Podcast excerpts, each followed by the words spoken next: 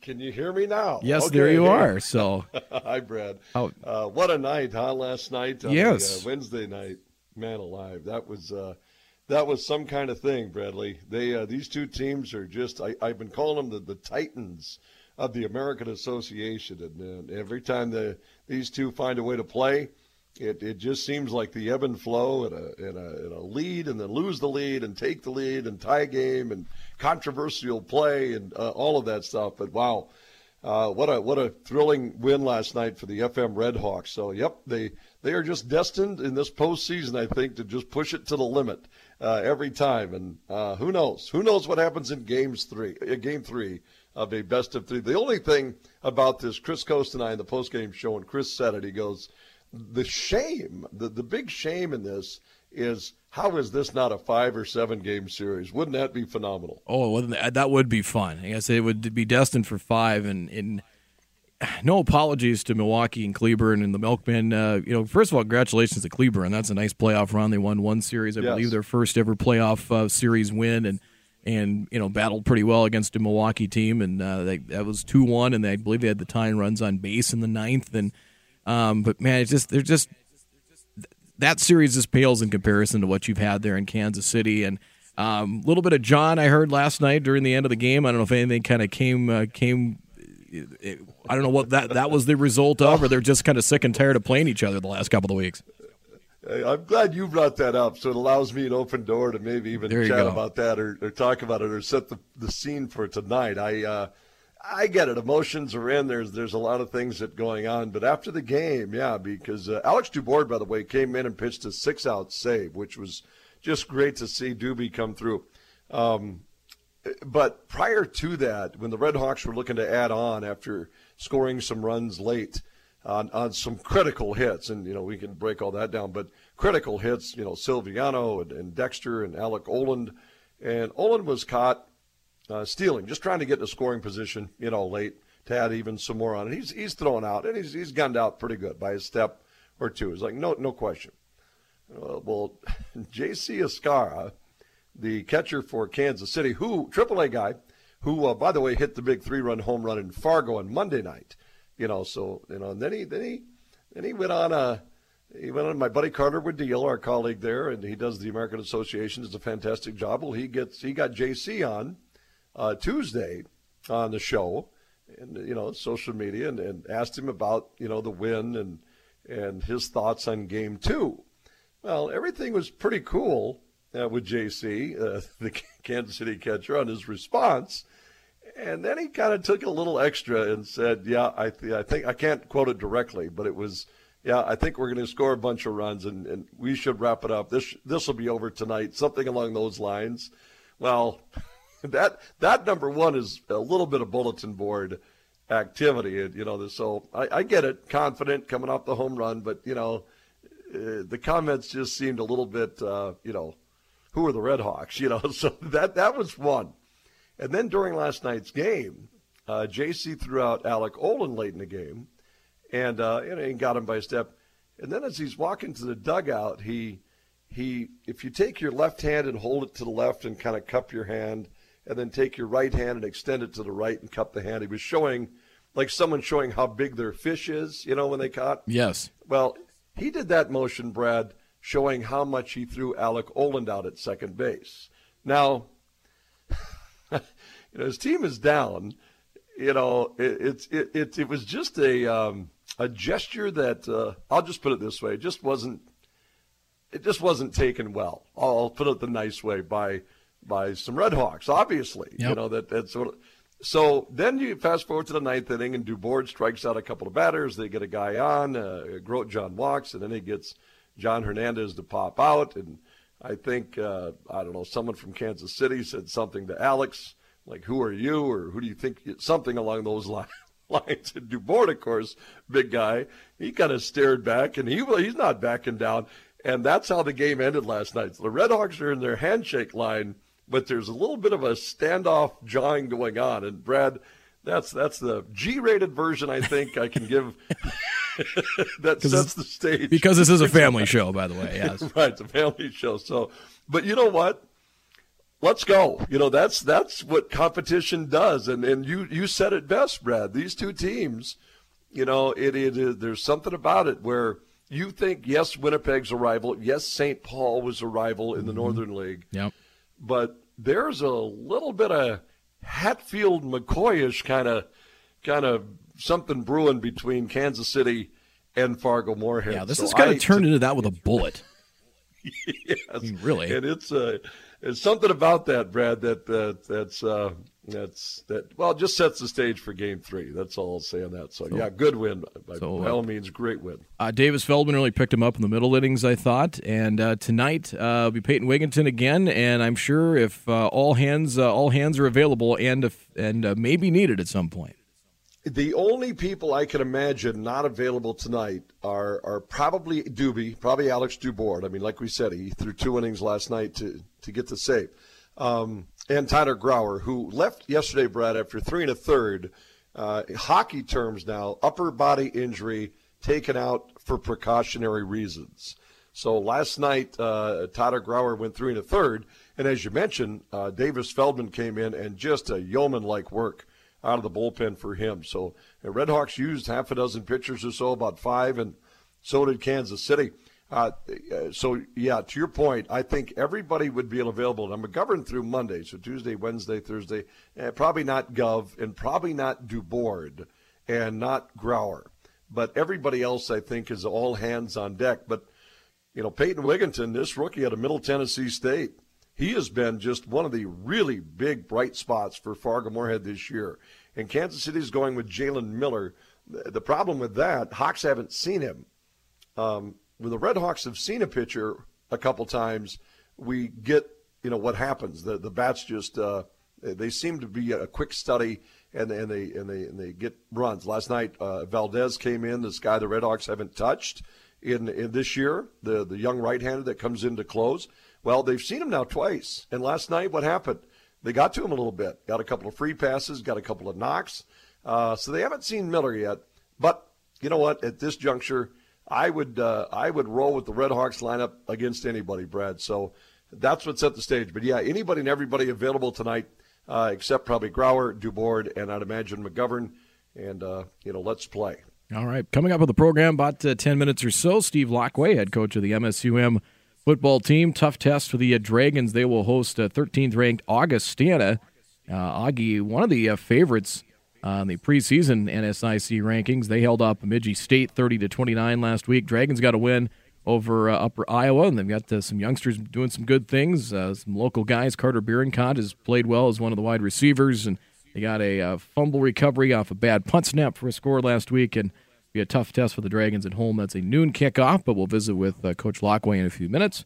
And uh, JG Justin Guard will join us. Gophers get Colorado on uh, Saturday afternoon, two thirty. That'll be over on uh, uh, 1019 Jack FM, your home of uh, Gopher football as well. It'll be interesting test for the Gophers there. Looking at some of the FCS matchups, Jack. There's some intriguing FCS FBS matchups. We've met, we've talked about NDSU and um, and Arizona. A couple of other ones uh, at least in the valley, they're kind of interesting to me. Arkansas and Missouri State. Bobby Petrino goes back home his former stomping grounds. I was looking right. at the I was looking at the betting line. A couple of them have eh, Arkansas by 23. Seems a little high. I'd almost you know it's kind of similar to what UND had with Nebraska. Um, I was looking at the Bison and um, the Bison Arizona line. A couple spots. I was at VegasInsider.com. A couple of the uh, betting sites had the Bison as a one point favorite. So Ooh, more or less a pick, more or less a pick 'em. On the road in Tucson, we talked a little bit about that uh, yesterday. Uh, so we always bring up the fact that uh, you know if you remember back in the old North Central Conference days, you know, and, and if you could have said, hey, in, in, in 20 years, what have you, uh, you're going to be playing Nebraska, you're going to be playing Arizona, you're going to be playing Iowa or Iowa State uh, your eyes would have just went, wow, really? And then now, fast forward, and here we are, not let alone not playing just an FBS opponent in their house in the Pac-12, but being favored. so yeah, that's that's a long way. You know the game that I'm I'm I'm intrigued by a couple of games uh, this week in the um, uh, regarding Missouri Valley Football Conference uh, teams. Uh, number one, Uh, Northern Iowa. Let's start there, Brad. Yep, Northern Iowa, Sac. Yep, Sac State. Sac State. So they've got a they got a they got a Sac State team coming to their house, and they're sitting at at zero and two. You know, so Northern Iowa, they've been on the road, been to Air Force, you know, been to, to Grand Forks, and they're 0 2 and 0 1 in conference play. This is a non conference game.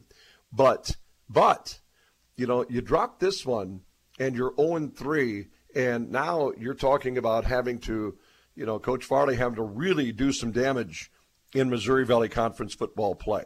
So, you know, you, you gotta you, you gotta try to get one under your, your belt in the win column and Sac State, we'll see. Uh, you know, Sac State's always a, an intriguing matchup. In my time spent in the Big Sky, a decade or so calling games there, usually Sac State has a couple of perimeter guys that, that can that can stretch the field and of up tempo. So, but but that intrigues me because Northern Iowa has got to try to get you know a W. The other one that intrigues me is Southern Illinois is at Northwestern. It doesn't intrigue me in the fact that I expect Southern Illinois to to beat Northwestern and all of that. But the problem here is that Southern Illinois, Brad, going into the season, as, as we've chatted, you know, high expectations, high expectations in the Valley, you know, and they've come out and, and they've dropped a couple of games out of the gate. And now you're facing a, a Big Ten team um, where in their house, obviously, and, and, you know, they too are in that situation going, if, you know, if you don't win it or at least show, you know, some form – of, of, of bouncing back and quality play, either, even in a loss.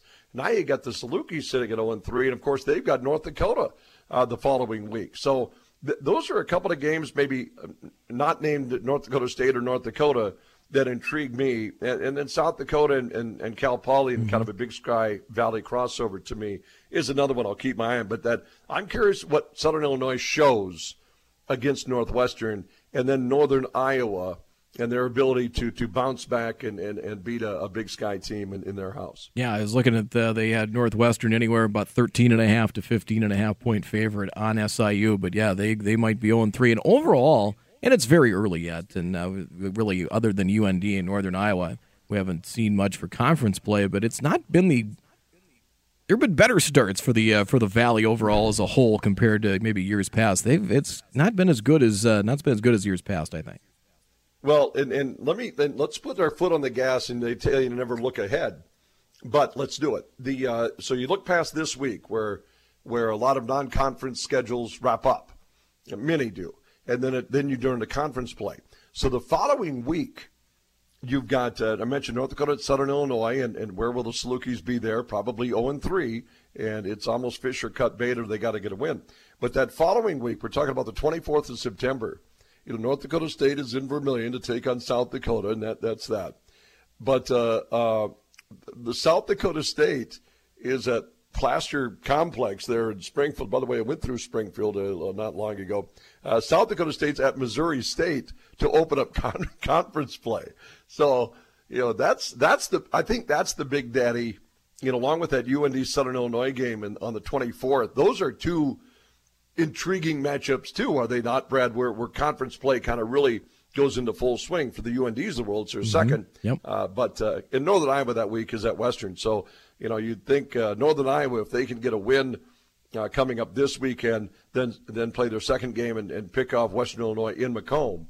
You know, then maybe they're back on, on some kind of traction you know, and for North Dakota, if they can get a win at Northern Arizona, that'd be two uh, wins overall two, uh, you know, one in the conference, and then they they start with Southern Illinois, and if they can win that game, now you're talking about traction.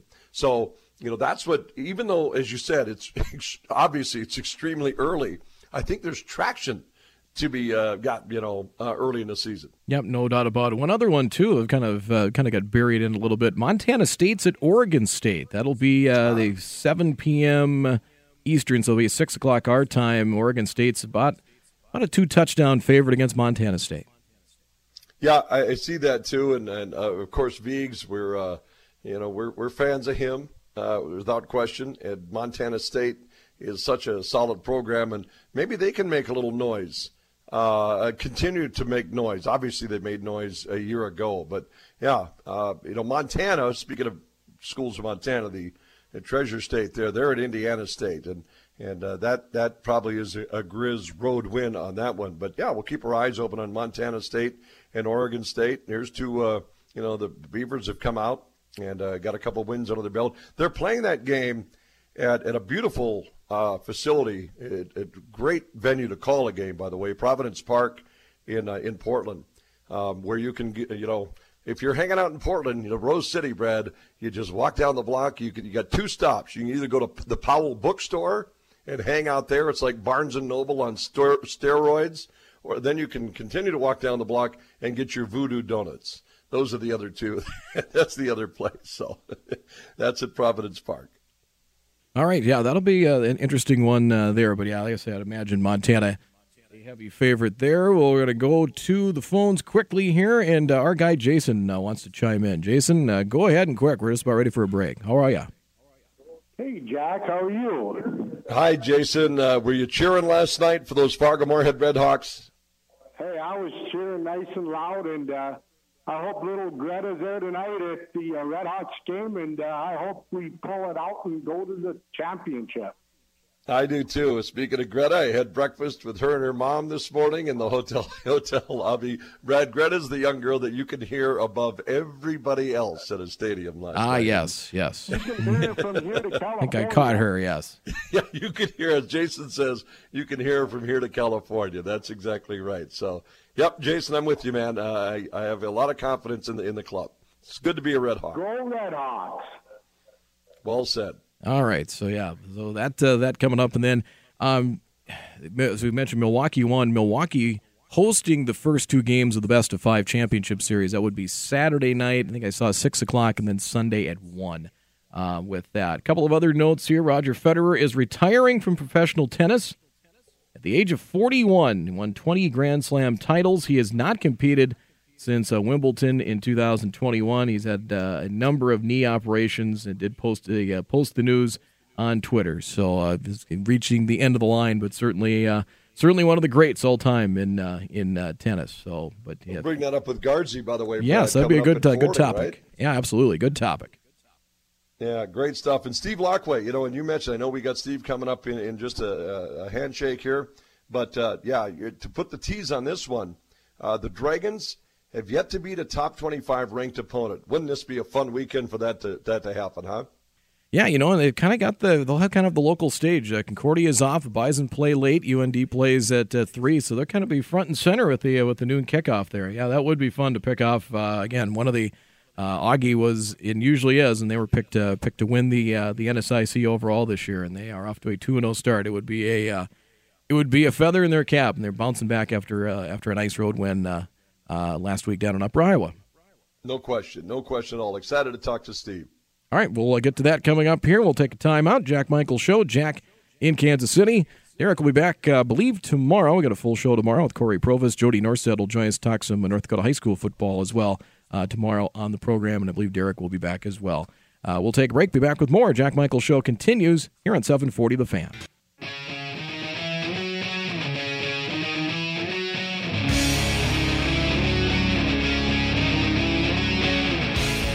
1224 and the Jack Michael Show. Jack on location in Kansas City. Redhawks baseball. The uh, third deciding game of the uh, playoff series. That'll be over on uh, 1019 Jack FM tonight. And uh, before we join uh, head coach Steve Laqua of the MSUM football team, scheduled for tonight in our uh, properties. 790 KFGO, Twins baseball, Twins and the Royals. Coverage will begin at 6. Here on the fan, it is Thursday night NFL football with the Chiefs and the Chargers. Coverage will begin around 6.30, 104.7 KFGO FM. It's high school volleyball. Central Cass and Northern Cass about 7.15, and then the Redhawks on Jack FM tonight, 101.9 on the FM dial, 610 pregame, 6.30 on the uh, 6.30 on the first pitch in that third and deciding game. So that's that's the schedule. Yeah, that's a full house. We've almost used all of our properties. That's a, it's a full Thursday out there, and then and like you said, we're getting jacked up for Dragons football uh, this weekend too. So excited that, that Steve is is able to spend a couple of minutes with us today. Brad, head coach Steve Laqua, MSU and Dragons coming off that that win on the road, and now you know there are games within conferences. There are games that that are deemed big opportunity games. And Brad, you and I were talking about this, and and coach, uh, you've been at this a while. You know, tenth season, eleventh year overall. Uh, it's another opportunity uh, to try to engineer the X's and O's and, and play with passion and peak uh, and try to pick off that 800 pound gorilla named Augustana. Good afternoon, Steve. How you doing? Doing fabulous. It, it is an opportunity, isn't it? I know that, that media and, and fans they can look at records and history and all that stuff, but really it's it's about this week's preparation and then kickoff, right, Coach? Yeah, absolutely. You know what? You try and every every week's a new week, right? You're you're trying to be focused on on the task at hand, and you're definitely right. We've got a top. You know, I think they're ranked 13 in the country or 12, or depending on whatever poll you're looking at. So Augustana definitely is a good football team, but it's you know when you talked about picking off that 800 pound gorilla, you know I think back to in the last four games we're two and two against this program, and at home we beat them uh, the year they were nine and two and went to the playoffs, and we beat them here at home, and you know that was a special day for us that we played well and got ourselves out to a to a good lead. And so I think it's kind of trying to be able to go, you know what, those are those are days that can be special, and we've got an opportunity to capitalize on that. So we're definitely looking forward to it. Nice road win for you at Upper Iowa, and where maybe, uh, like I said, mistakes kind of hurt you against Sioux Falls. Uh, Kobe Vanderwall, young man in a Northern Cass, uh, got a big touchdown off a uh, special teams uh, miscue by Upper Iowa, and uh, kind of, you capitalized on uh, on their mistakes a little bit, and a solid game for Tommy Falk, and just overall, well, always tough to get a road road win anywhere in the conference. So I guess overall, your summation of last week. Absolutely. Uh, you know, going on the road and winning, I think obviously is tough. It's important. It was interesting on Friday night at the team meeting. I just kind of, you know, I was going to try and lay out the groundwork of the next day of, hey, here's where the locker room is and the field, and because it's about a three three block walk over to the field, and just kind of laying out. I just said, hey, uh, show of hands, how many guys, you know, here have been to Upper Iowa? And I was expecting about 15, 20 hands to go up and only one hand up went up, Mr. James Eggert from Moorhead, and I went, "Oh boy, this is uh, this is a crew that's that's young that hasn't obviously been on the road and been here." And we're like, "Okay, well, there's going to be a lot of things that we're going to have to deal with on the road with such a young crew." And I thought, you know, they they showed that early. You know, we were where we were kind of rattled. We went three and out twice. We turned the ball over on offense, defensively. We gave up scores, and we found ourselves behind 14-0 at the end of the first quarter. And so, uh, we weren't in a great place, but we bounced back in a, in a big way, and, and they looked adversity in the eye, and they kept their composure, and they stayed poised, and they stayed confident, and you know we're able to flip that into a lead by halftime, and so that was exciting. I uh, to to capitalize on that, Coach uh, Coach Steve Laqua joining us from MSUM Dragons, and Brad. I remember when I was doing games in the Northern Sun, Steve, and and it was that for, this was before we really got into MapQuest, you know, on our phones where you don't even have to worry about. I think I had an atlas in the back of our radio station van, and and I was I was tootling down the highway just looking for Fayette, Iowa, and then and it had a good vicinity of where it was. But boy, I'll tell you, it was kind of a quirky back road to, to get into Fayette, Iowa. And then, you know, the town is personally, you know, not a very big town. And, and you're kind of staying there in the hotel and you maybe have one place to, to eat. Steve talked about a three block walk to the stadium. And, and Steve, I look back at those times and, and with one hand that went up in your, in your clubhouse, you know, that that's not easy to do. There's a lot of uh, you know stuff that's newness where you just feel like you're out in the middle of the the boondocks trying to pick up a win. So I mean, yeah, as Brad said, that was a good win. Steve, that's a good road win for the Dragon. Yeah, you know, you said it was a three block walk there, and I was like, yeah, we kind of traveled from inner city to the suburbs in that uh, three blocks to to get to the field. So it's kind of like being in Cavalier where I grew up on the edge of town, and I always said I was suburbs, and then five blocks went to the inner city where school was, and so it's that was about the extent of the, the place we were. And so uh, some of those guys, I think it was eye opening for that too. But road wins are tough, um, and they're a program that's trying to to get their footing back, and they've you know they've battled us tough. We've had some games now over the last you know four times. I think they've all been decided by a touchdown, and we've we've gotten the better of all of them, which has been good, and so they feel snake bitten a little bit, but they're they're they're finding wins at different times of the year, and they're just trying to get their whole their footing to get um, you know in a stable place. And I you know I can relate. I think we were at that place where we're like, gosh, sometimes we got it, sometimes we don't. We're so close, but we're just not quite there. And you know, so it was it was good to be able to get a win. Um, you know, obviously we're looking forward to this week's game and trying to keep those things going. You know, Augie too, and they were picked, uh, I believe, at the top of the uh, preseason rankings in the Northern Sun, and uh, just shows the margin of error in the Northern Sun, just the depth that you have. Uh, you know, they held off Bemidji at home last week, thirty to twenty nine, and uh, uh, scouting report on the Vikings. definitely a good football team, and, and they've played two good games. Um, you know, our league is tough. Last week was a big win for them in the sense of, you know, Bemidji had gotten some first place votes, and I think was picked to win the North. They were te- those two teams met in the playoffs last year, and Bemidji beat them.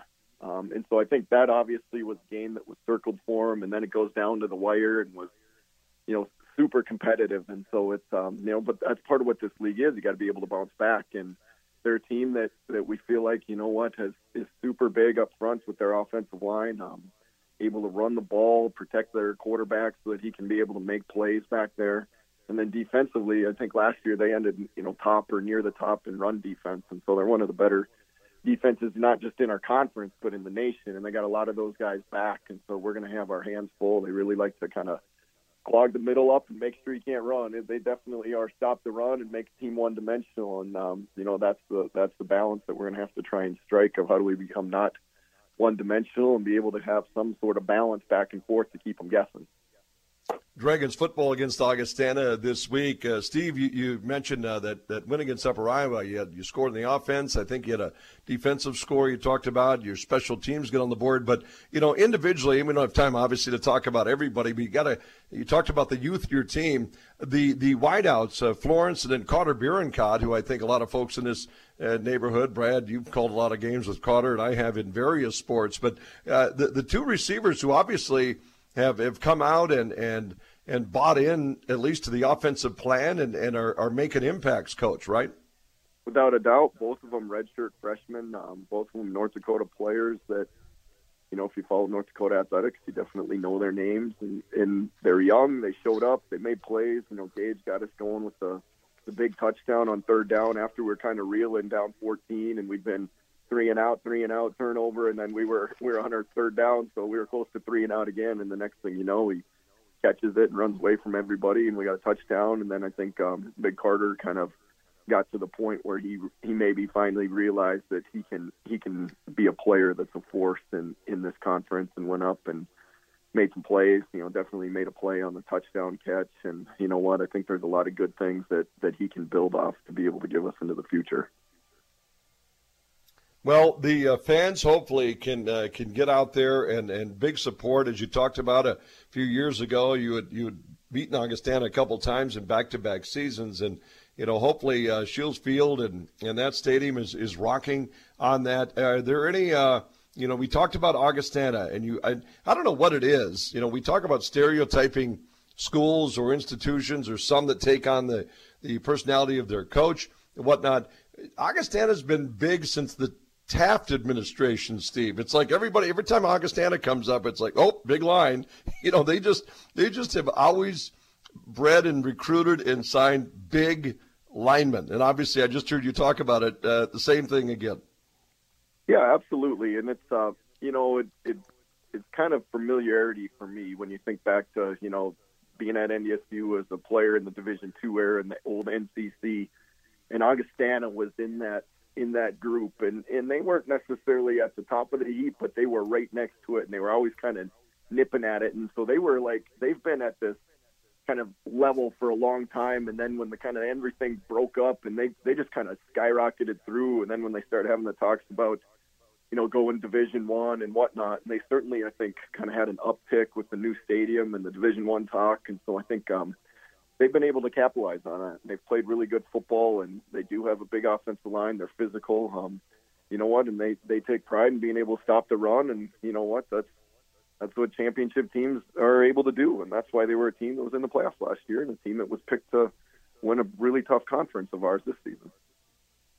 And my final thing for Coach too, Brad, is this, and, and it's something that early in the season you see a lot of this. Well, not a lot, but you see enough that, that stall drives or take you out of scoring chances or increase the other team's you know, position on the field, and that's penalties. And I was going through the, some of the preview of, of MSUM Dragon football out of the gate, and uh, this, I guess, points to to discipline. Uh, and you've obviously got these guys in the right. I'm knocking on wood as I say this, Steve, and hopefully you don't get penalized Saturday. But there's something to be said about about not being penalized or hurting yourself in that aspect of a football game, and, and your guys seem to get that out of the gate.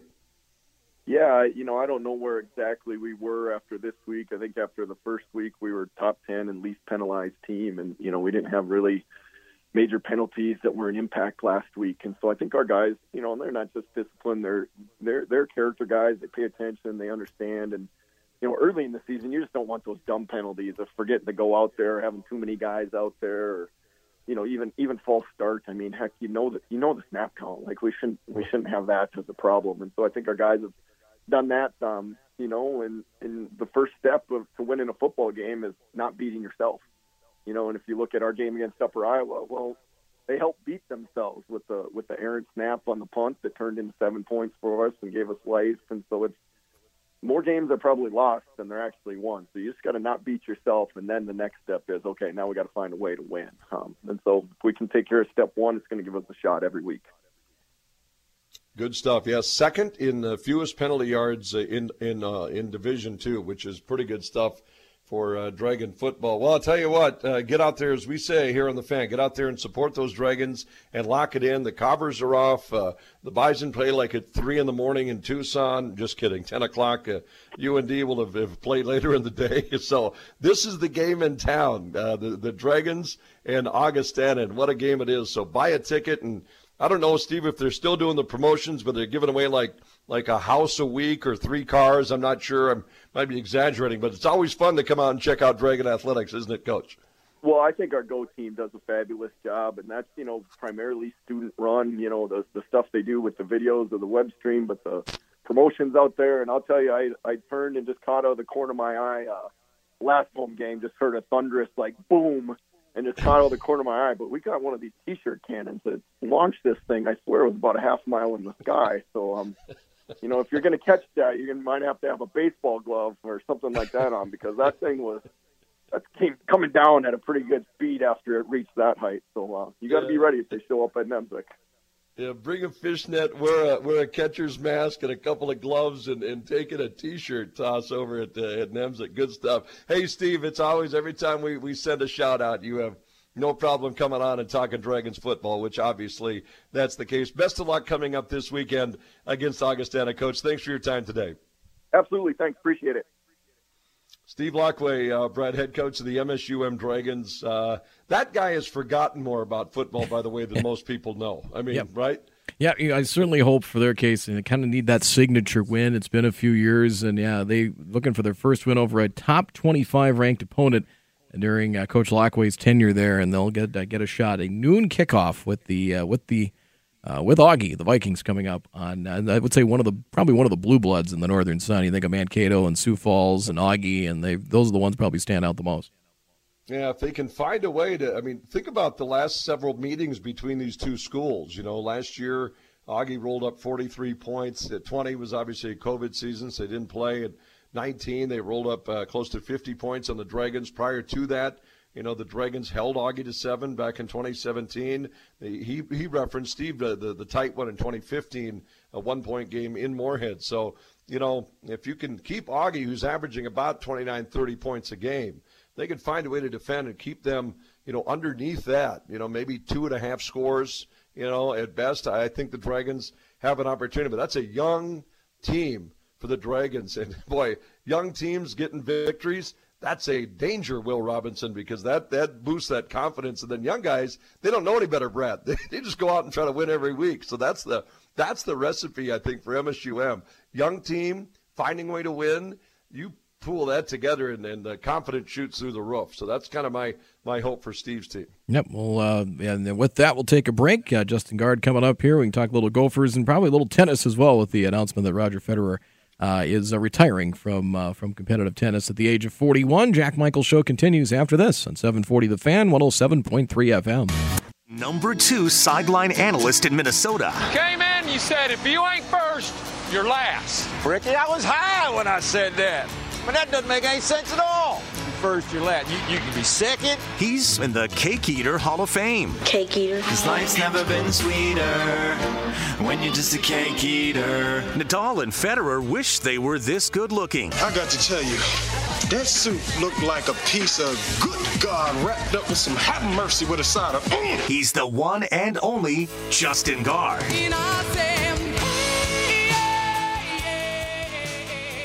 The great Justin Gaard, the man we call Guardsy, and every Thursday, if if if schedules permit, we get a chance to bring Guardsy on the Jack Michael Show. Brad Anderson in our flagship studios, Jack in Kansas City, about to enjoy a, a delicious lunch, and uh, Guardsy's with us, getting ready for a game against Colorado. Our buddy Mark Johnson will be there, hanging out with uh, the Guardsy. Hey JG, how's your Thursday going? It's going well. I've, um, you know, you are by yourself in Kansas City for the first time since I think 2020. I was by myself in my own house today. All three kids are at school. My wife was working, and I was just, I had no idea what to do. I was paralyzed by all this newfound freedom that I had today. You know, it's just, um, I had no idea what to do. And so I had lunch at the same place I've had lunch at for 25 years, got my hair cut at Great Clips where I've gotten it for 25 years, and I basically just threw it back to 1999 today, Jack. So I'm feeling good. I'm feeling very, very good. That's a pretty comfortable Thursday right there, JG. I just uh, shot you a photo of my lunch uh, in a minute, but I, I have to go back to something. Brad, I, Brad, I have to apologize after our conversation yesterday. I uh, I made a mistake this morning. I Brad and I yesterday, guards, and I don't know what your mess. You know, if you had three tips for your children, uh, or you know, the rules of life, so to speak. You know, mine has always been for the twins. You know, stay off the street, don't do drugs, and be kind to people. Those are three pretty good ones. I tell the girls. And then uh, Brad, Yep. yours was be be kind to people. Yep. Always have enough. Always have enough pens. Yep. And then and then don't eat uh, hotel eggs. Yes, that was. Uh, And I, I very much. Uh, I, I stand by number three uh, very firmly. Well, Yeah. I broke that rule, you Brad, this morning. that. That's a tough one. Guardsy, Guardsy, I, I broke I broke rule number three, and uh, I don't know what I don't know what your uh, but those are pretty good rules to live by, uh, Guardsy. All of those. They are. Well, I would say it depends on the hotel. You know, some hotels Yeah. have very good eggs. Others, probably not so much. And I, we're actually staying at a hotel um, when we go to State College, Pennsylvania, here in the end of October. I know I'm probably not going to eat the eggs at that hotel. Um, but when we go to the hotel in Lansing or the hotel in Madison, I think I'll have a little bit more confidence in it. But yeah, I think it depends depends on the hotel. In general, probably a good rule to live by.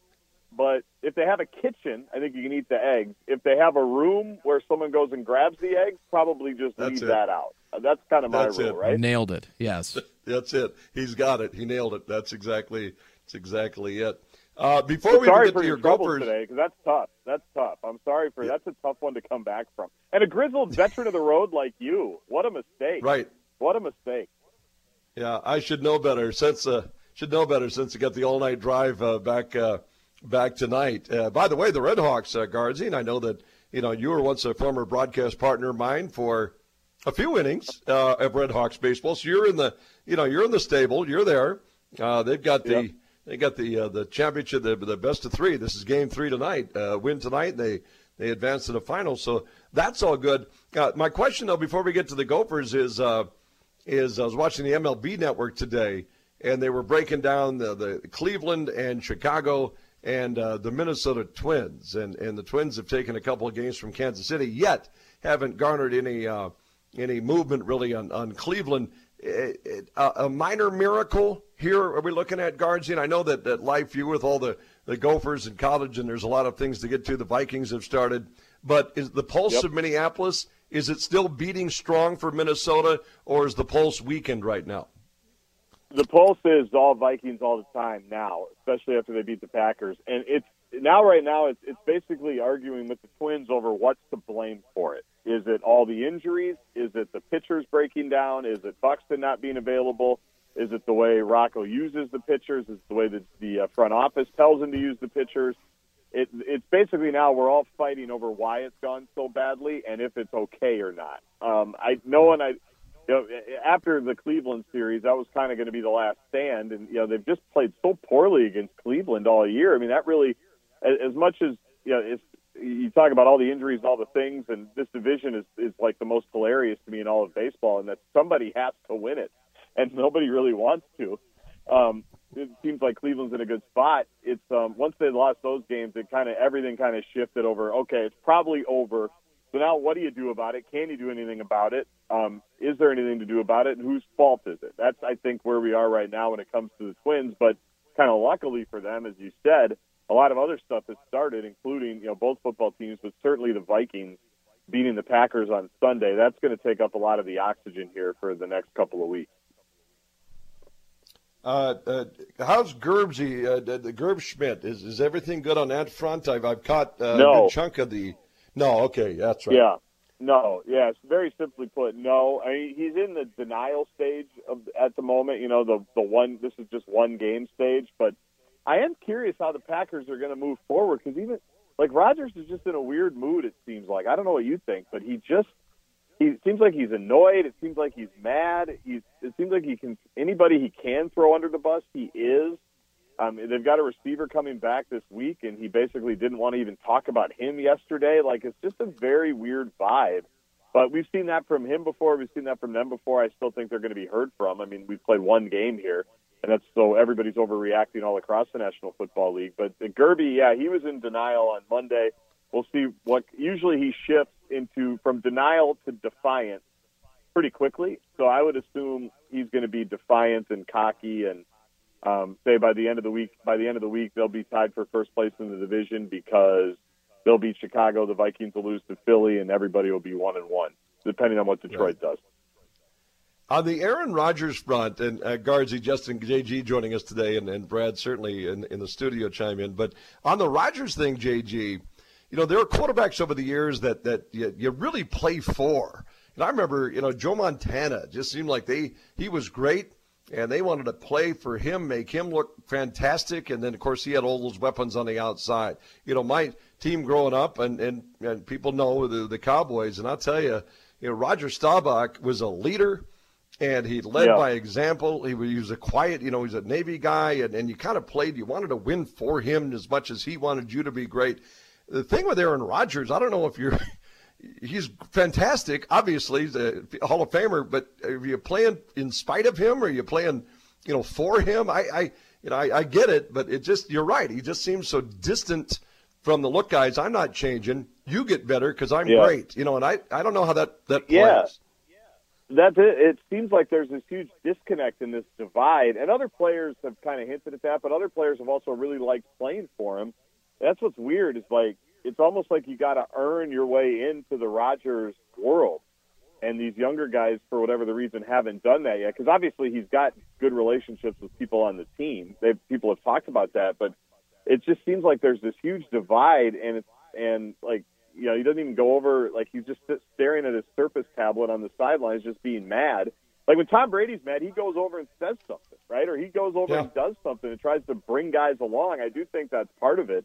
And again, it's one week. Obviously, we're you know Vikings fans down here are probably reading too much into it, but it just doesn't. I think I think you framed it right. Like there's quarterbacks that kind of galvanize, and it seems like he kind of alienates a little bit, and he just seems annoyed by everybody right now, which is strange. And especially, yeah, uh, especially at a time too where you know he lost Davante, so he's got a he's got a bunch of youngsters. He's got Lazard, and I'm sure Christian Watson uh, hasn't, probably hasn't warmed up to Christian after the uh, the drop throw on uh, yeah. uh, on Sunday as well. But uh, you would think in that moment where you need to kind of bring guys together and, and kind of you know, kind of rein everybody in, he's just he's a, he's gone the other way. It's been a kind of a 180. Yeah, well, with Watson, that's a good example. Like if if I'm thinking about it, guy drops the first pass he ever gets thrown in the NFL. Like, is that ideal? No, of course not. But he's also a second round pick. He's also a rookie. Like, I'd go right back to him. I'd say, here, dude, let's forget about that. Let's move on. Like, we need you because whether he likes it or not, like he signed. Rodgers signed. He's he stayed there after all the drama. He decided to stay there. So now it's what are you going to do to make it better, and what are you going to do to help out? And it seems, and he's doing at least for one game, he did the exact opposite of it. Like my thinking is like another quarterback or another team would say, "Hey, Watson's obviously nervous. He feels bad. let's go right back to him next drive. Let's get him something easy. Let's get him to the free throw line, so to speak. You know, and um, they never did that. I think it was the fourth quarter by the time they ever went back to him. So it's, it's just weird. It's just very strange. Last one, uh, last one I got for Gardsy today because time is going to catch us. So Gophers, Colorado, two thirty kickoff, uh, Huntington Bank. Uh, the Gophers are, are coming out doing great, but that's not why I called. The uh, Brad had mentioned out of the gate that that Roger Federer is is retiring. Yeah. He's forty one years old. So here's the question that came to me with those scrambled uh, hotel eggs in room two hundred six here at the Country Inn and Suites in Kansas City. Is that I wonder who Gardsy, state tennis champ, uh, collegiate tennis uh, phenom. Uh, I wonder who your Mount Rushmore of male tennis players are. Your top, your, the faces, the, the top four. And Oh, I wow. jotted down on my little note here, like McEnroe, you know, I think Nadal has to be there. And I, I kind of start slipping. I, I guess Federer, Djokovic. Who would be the, the your top four, your Mount Rushmore? Yeah, we could. I could do like four hours on this. I mean, it's hard because I think three of the four, I think, are are wrapping up playing. I mean, that's what's crazy is like you've got McEnroe, you've got Borg, you've got Connors, you've got Sampras, Agassi, um, all these Oh. guys, and the the big three, you know, with Federer now being the first to, to move off, they've all got twenty some majors. I mean, I remember when Sampras beat Roy Emerson's record at Wimbledon Grand Slam champions. I think it got him to 13, 12 or thirteen it was seen as like this insurmountable feat, and Sampras had to give basically everything to get it done at like 30 or 31 years old. Well, now three guys have absolutely blown by it. Like you should have blown by the eggs at the Country and Suites of Kansas City, but Right. didn't. They've blown by. They've just blown by Sampras, and three guys now have 20. So it's almost weird that in the last 15 years, I think the top three players of all time have played um, with with Federer, with Nadal, and with Djokovic. And Djokovic might be the best of all of them. Um, for me, Federer is the greatest of all time. Um, just all told, um, any surface. I know Nadal on clay is the best of all time. Djokovic is is, is maybe going to pass those guys. But like when when they were all when when Federer was at his peak, to me, no one played prettier, no one played better. Nobody did it with Right. more class and grace and vibe and yeah, I was buried in YouTube highlights of Federer early today because you know we're coming off the heels of Serena retiring too, and I think Federer is going to put together his own kind of uh, live golf tour without the blood money, the uh, his own kind of Federer tour where he goes around. 'Cause I, he loves traveling, he loves tennis, the game loves him, people love him. I think he's going to be heard from. I think he'll still be around doing stuff, but it's um tough couple of weeks That- for tennis fans who have spent two decades with these champions. That's amazing, Gardsy. The fact that uh, okay, so you're telling me that between Sampras, McEnroe, Connors, and Borg, maybe just one of those four would join the other three being the Mount Rushmore. That's that's That's what I think. Yeah, I mean, if you just look at the numbers and look at the look at the dominance, and uh, now you can make an argument for the others too, because different eras are different, obviously. But you just look at the level that those three got to, and they were doing it like every week. You know, they were doing it every major. There was a time when they, I mean, you look at the semifinals they've made it to, the finals they made it to. They just completely dominate. I mean, Andy Roddick should have about seven majors, seven or eight. Andy like Roddick. like yeah, I mean, he should have probably seven or eight, you know, but Federer was in the way at Wimbledon um, and at the U.S. Open a couple of times. Like, they just got in the way of so many other guys that probably are underrated when you look at it. Roddick, in my opinion, certainly is. And that's what's uh, remarkable about this this last. And and I, I can say I enjoyed it every step of the way because I recognized what I was watching. It's like this just doesn't happen to have this group and Andy Murray even for a stretch. It was the Big Four where he was right up there too, winning majors and being in the semis of all these big tournaments. So it was a really special time. And now, you know, Nadal wrote a really nice tribute just about how they all raised each other's level, and Federer said the same thing. They just they pushed it. This this little era that we're seeing now with the young bucks coming up. I mean, that's a reflection of what these guys did and took the game to a completely different level. That's uh, that's some good stuff right there. Uh, awesome, Gardsy, be good. Say hi to uh, Mark Johnson for us uh, this weekend. Good luck to your I will. Gophers against Colorado. Good luck to you. Eat better. Make better choices. Good luck driving. thank you, thank you, my friend. Have plenty of pens. Yeah, good stuff. All right, that's uh, thanks to Justin Gaard joining us today. Hey, there's Chris Coast. Thanks to Steve Laqua uh, joining us today. Red Hawks baseball tonight as the Red Hawks try to advance to the finals. Bradley, again on 1019 Jack FM. Got a full, full allotment of sports tonight. By the way, Brad, probably Yes. not going to be a lot of fans at KC. Everybody's going to be at the Chiefs game. So maybe the Red Hawks can use that to their advantage tonight. Yep, very true. Yeah, that, that'll the uh, Chiefs and Chargers here on the fan, and uh, Twins and KFGO, and uh, we got Squirrels, Jaguars, Central Cass, Northern Cass volleyball. That'll be on uh, 104.7 KFGO FM uh, tonight, about 7:15 or so.